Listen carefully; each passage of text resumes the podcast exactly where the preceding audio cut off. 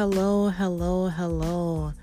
This is Donasia from Seaside Book Club. This is a Seaside Book Club audio uh, version. It's a podcast that I'm now getting into. As you know, or for some of the individuals who are on my Facebook group, I did have a platform in which I used to do a lot of video shorts about books that the book club had covered in the past you know, just a little bit on my thoughts and reactions to it. So, you know, doing that, it's been a whole thing to get your background right, uh, make sure you're right, to sit down and uh, record yourself and post that stuff on social media. And that, in and of itself, is a hassle that I can't always uh, take time to do. So, we're gonna try our hand, or I'm gonna try my hand rather, at uh, podcasting, which is just a heck of a lot easier to do on the go.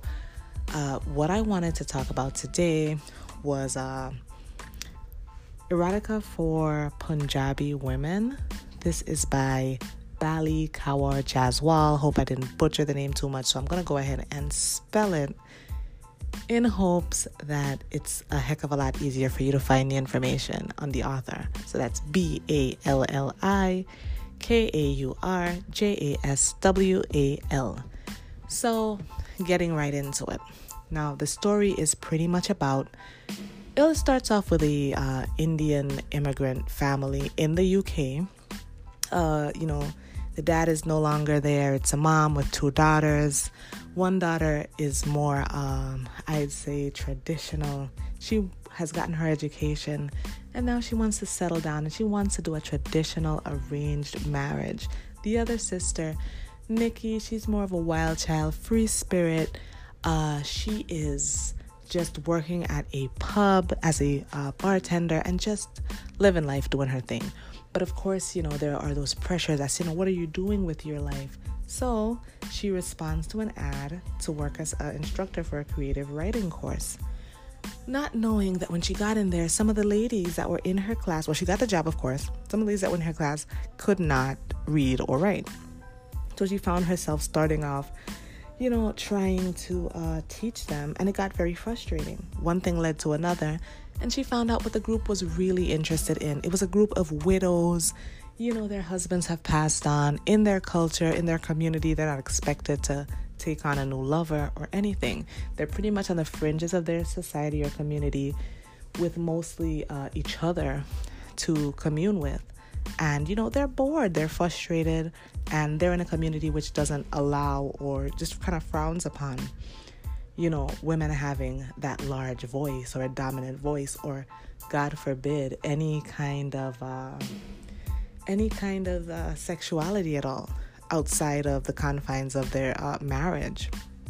Anyway, so they start uh, letting her know that those are the stories they want to tell. They want to, you know, write their erotic fan fiction. They want to, you know, talk about the things that they miss and the things that they wish they had, you know. And Nikki finds herself in a situation where she is going off of the uh, agreed upon curriculum. Let's just say that. And that ruffles the feathers of the people that employed her. It ruffles the feathers of the brotherhood, which are individuals who are committed, even if they have to um, do it through acts of violence, to preserve a certain uh, order in the community in which women are to stay in their place. And uh, it also kind of touches on honor killings. Uh, of course, look that up. I'm going to try to make this uh, podcast short and sweet. So it goes uh, a little bit into honor killings as a means to preserve that community and how dangerous it was for uh, Nikki to and the women to circulate those stories.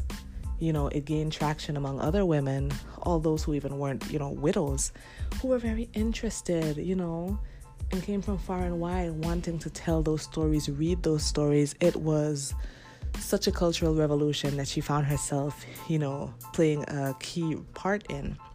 You know, there was a mystery wrapped in it because there's a young there's a young lady, Maya, who had, you know, she had been murdered, you know, and everyone was just kind of keeping a tight lip on it, not going to the police about it because of fear, you know and it was just kind of a telltale warning for other women, you know, that hey, if you step out of line, these things happen to you. And there's a lot of bravery in it. There's a lot of girl power in it.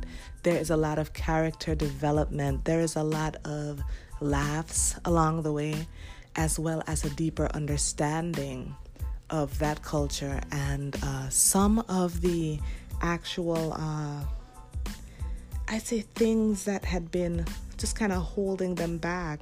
Things that, you know, some people are happy in that kind of life. That's their culture, that's what they embrace. Other individuals, especially when presented, you know, with a larger community in which there are options, can feel marginalized. And I think it's a beautiful book. It's contains a lot of cultural information.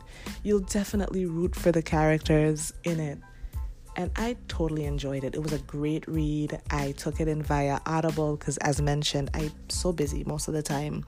But of course, I want to get back to basics and sit with a book, enjoy the smell of a book, the feel of a book, and just curl up with one. But I took this one in via Audible, and you know, the voice actors were great. It was a real good read.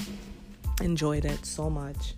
You know, uh, either which way, those are my thoughts on erotica for Punjabi women. I encourage you to pick it up. That is the end of my podcast for today. As things progress, hopefully there will have uh, or be more dimension, more depth to each episode. But that is my word for the day. Thank you so very much and take care.